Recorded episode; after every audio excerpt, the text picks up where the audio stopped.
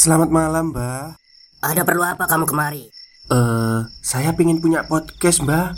Biar pacar saya makin cinta sama saya. Loh, loh, loh. Mau bikin podcast kok tanya dukun? Sekarang kamu download aplikasi Anchor.fm. Di situ kamu bisa buat podcast gratis dan podcast kamu bisa didistribusikan ke platform mana pun. Dan di aplikasi atau website Anchor.fm juga terdapat fitur-fitur yang memudahkan kamu untuk membuat podcast. Oh, gitu ya, Mbak. Kalau gitu, saya boleh minta password wifi-nya, Mbak. Buat apa? Buat download Anchor.fm, Mbak.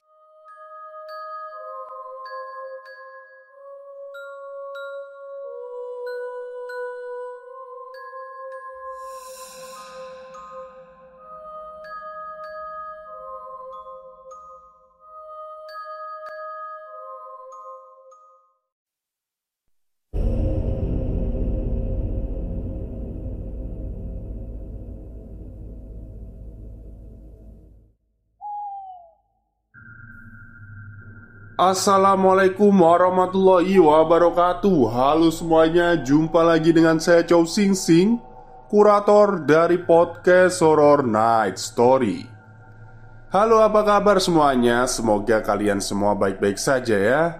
Dan seperti biasanya pada siang hari ini saya kembali Dan akan menghadirkan sebuah kisah mistis untuk kalian semua Kisah mistis kali ini saya datangkan dari Payung Hitam yang menceritakan salah satu narasumbernya ya yang mengalami kejadian aneh saat berada di kos-kosan. Seperti apa kisahnya? Mari kita simak.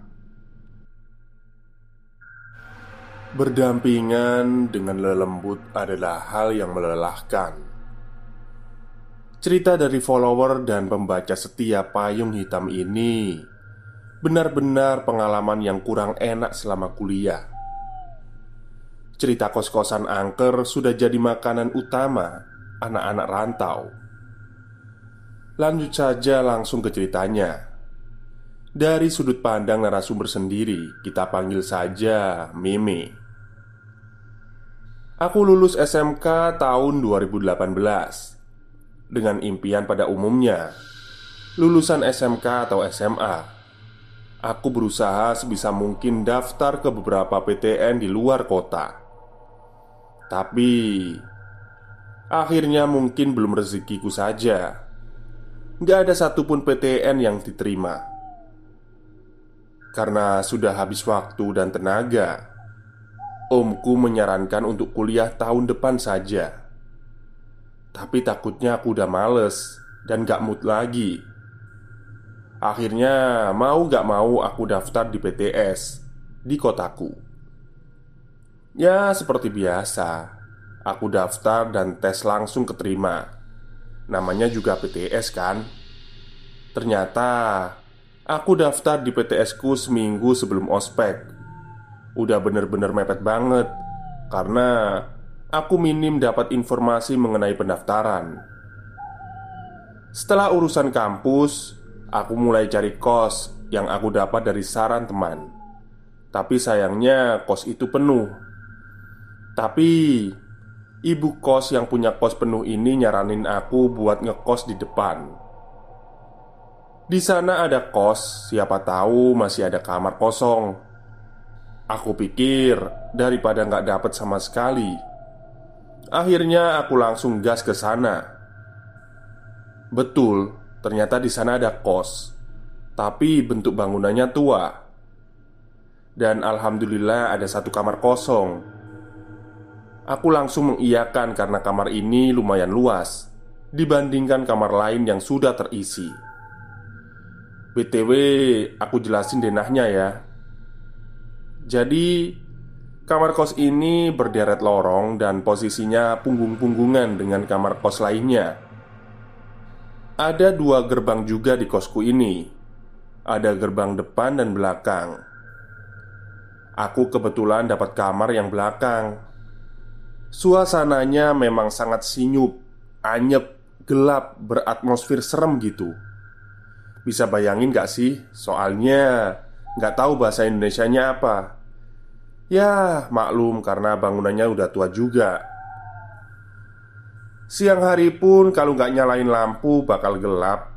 Ya kira-kira begitulah suasananya. BTW kamarku ini di lantai satu.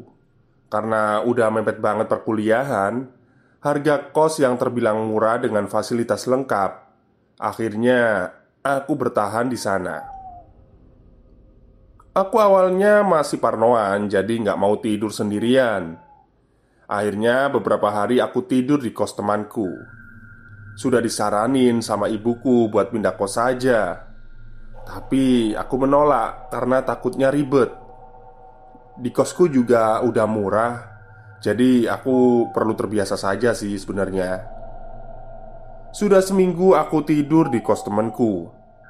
Akhirnya Aku tidur juga di kos sendiri Di sinilah Aku merasakan hal-hal yang benar-benar ganjil di kos area belakang ini lebih banyak orang yang kerja ketimbang mahasiswi sepertiku. Jadi, aku lebih sering sendirian di kosan. Kejadian pertama ini tengah malam, posisinya sekitar jam 10-an kalau nggak salah. Setiap habis marib di kosku ini udah sepi. Maklum, karena ini gang buntu. Bayangkan aja, aku sering begadang cuma buat baca cerita atau nonton YouTube. Malam itu aku dengar ada yang dorong pintu kamarku kenceng banget Padahal udah dikunci Bener-bener kaget Karena suaranya jelas banget Aku nggak dengar ada langkah kaki apa pun Karena benar-benar ketakutan Aku memutuskan untuk tidur saja. Kejadian ini nggak cuma sekali sebetulnya. Memang kalau udah tengah malam di kosku ini sering banget. Ada orang Atau tapi nggak tahu juga ya Itu orang beneran atau bukan Beraktivitas di depan kamar-kamar. Kayak mondar mandir di gerbang keluar masuk Dan lewat depan kamarku. Awalnya Aku pikir bapak pemilik kos Tapi aku pikir-pikir lagi ngapain? Bapak kos jam segini mondar mandir. Aku juga pernah siang-siang aku sempetin tidur sebelum kuliah. Nah, itu beneran bikin aku takut karena di tengah-tengah tidur Aku dengar ada orang-orang berlarian. Tapi bukan di luar kamar Tapi ada di dalam kamarku. Jelas banget Dan aku langsung melek seketika. Karena masih setengah sadar Ya namanya juga orang baru banget bangun tidur jadi di situ itu ada kayak bayangan hitam berpostur orang. Sempet aku mau pegang tapi nggak bisa. Dan masuk ke puncaknya, kejadian yang bikin aku bener-bener takut. Kalau yang aku ceritain tadi mungkin masih bisa mikir positif ya, karena kayak yang samar-samar aja. Mungkin karena aku kecapean atau sekedar melindur. Stop, stop. Kita break sebentar. Jadi gimana? Kalian pengen punya podcast seperti saya? Jangan pakai dukun Pakai Anchor Download sekarang juga Gratis Masih ada kemungkinan-kemungkinan kalau itu adalah halusinasi Nah, ini kejadian seminggu sebelum ada wisuda Antara tahun 2019-2020 kayaknya Aku lupa seperti biasa, aku begadang sambil nonton YouTube. Di situ aku inget banget itu masih weekday atau hari kerja. Jadi di kamar-kamar depan masih ada mbak-mbak kos lain. Tapi di kos belakang aku sendirian. Tepatnya pas jam 23.20 Aku masih inget banget posisinya kebelet pipis. Jadi sekalianlah cuci muka terus bubuk jadi aku langsung ke kamar mandi yang ada di tengah-tengah perbatasan antara kamar depan dan belakang. Tapi harus ngelewatin dapur sama tempat cuci piring yang gelap. Ada sih lampu Cuma tiap dinyalain pasti ada yang matiin Tapi nggak tahu siapa. Jadi Udah nggak pernah ada yang nyalain lagi. Nah Waktu itu keadaannya sepi banget. Aku masuklah ke kamar mandi terus nyalain keran. Karena malam gak ada yang pakai air selain aku Jadi keran di kamar mandi nyala gede. Nah, tahu kan suaranya keran itu gimana? Deres banget. Nah, samar-samar di tengah isi air Aku denger jelas banget ada suara orang nyanyi Tapi kayak anak kecil. Tapi kalau dipikir-pikir lagi Suaranya kok mirip salah satu mbak kos Yang emang punya suara seperti anak kecil. Tapi anehnya nyanyinya itu kayak sarkas. Lebih nyuruh matiin keran karena berisik. Karena aku kaget Terus aku nuntasin urusanku setelah itu dan cabut ke kamar Besoknya pulang kuliah aku nggak berani pulang ke kos Dan milih diem di kos temanku Sebut saja namanya Eli numpang mandi sekalian di situ karena masih terngiang-ngiang kejadian semalam. Terus temenku nanya kenapa tumben banget aku pulang kuliah nggak langsung pulang. Nah, barulah di situ aku jelasin cerita tadi malam secara lengkap. Dan temenku ini ngusulin supaya ditanya langsung ke Mbak Kos yang suaranya kayak anak kecil itu buat mastiin aja. Mbak Dita, Semalam jam 11 ke kamar mandi nggak? Tanyaku ke Mbak Dita pas sampai di kosan Gak ada sih Temen-temen juga dari jam 9 udah pada tidur Kata Mbak Dita yang juga kebingungan di situ. Ngelihat ekspresi Mbak Dita, aku langsung mikir Jadi, siapa semalam yang aku denger nyanyi-nyanyi?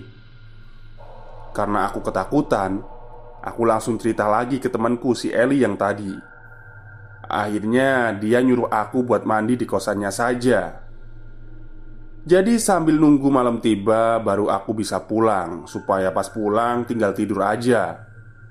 Kejadian ini aku ceritain ke mbak yang kamarnya di sampingku Tapi cuma lewat chat aja Akhirnya dia cerita juga dan terbuka Emang dia yang paling lama di kosan ini dia juga sering bawa temen dan pernah ngelihat Mbak Kunti di kamar mandi.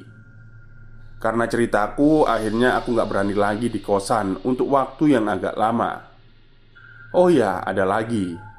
Jadi ada dua temenku yang katanya bisa ngerasain adanya keberadaan mereka Dan yang satu ini temen ospekku jadi jarang ke kos. Cuma beberapa kali aja sih Tapi dia sering bilang buat pindah kos aja secepatnya. Aku sih cuma iya-iya aja.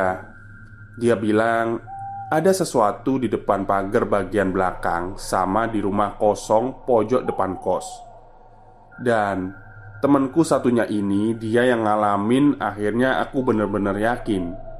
Kalau kos ini emang berhantu Kejadian terakhir inilah yang buat aku yakin banget Kalau kos ini berhantu.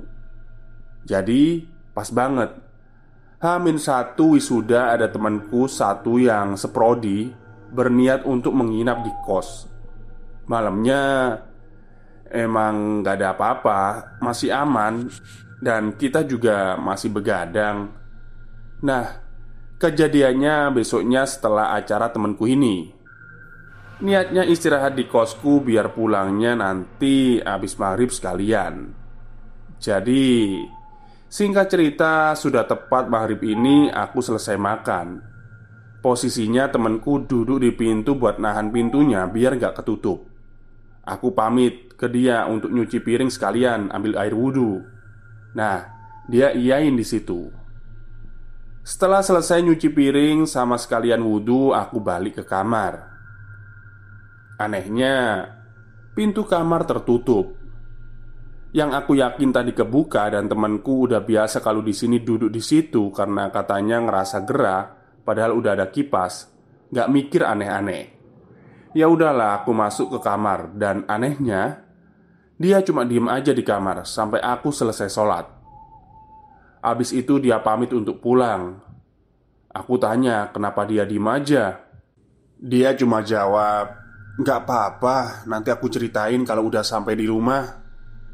Nah besoknya ini pas hari Sabtu Aku di kos sendirian. Barulah temanku yang kemarin cerita Kalau pas kemarin aku pamit nyuci piring Gak selang lama dia lihat dari ekor matanya Yang jelas kelihatan karena dia duduknya pas di pintu. Ada cewek pakai baju putih Jalannya kayak cepet banget Ke arahnya dan terbang Dan anehnya dia nggak dengar suara langkah kakinya. Karena dia takut Akhirnya dia milih untuk mengecek. Aku masih di kamar mandi Atau nyuci piring Atau enggak Karena nggak biasanya juga aku lewat-lewat nggak banyak omong.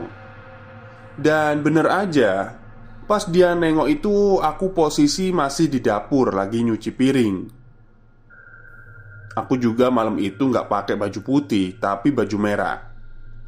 Dia juga cerita pas jalan pulang lewat depan kamar mandi Dia ngerasa nggak enak Ada sesuatu yang beda di daerah sekitar kamar mandi.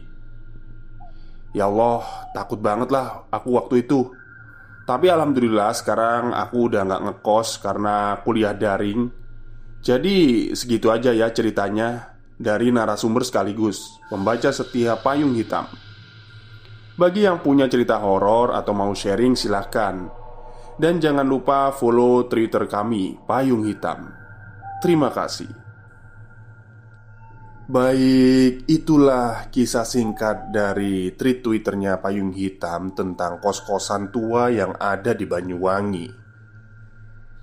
Ya, milih-milih kos-kosan itu harus pinter-pinter ya Kalau tempatnya murah, itu pasti ada apa-apanya sih. Biasanya kayak gitu. Karena dulu saya juga pernah ngalamin. Oke, mungkin itu saja cerita untuk siang hari ini.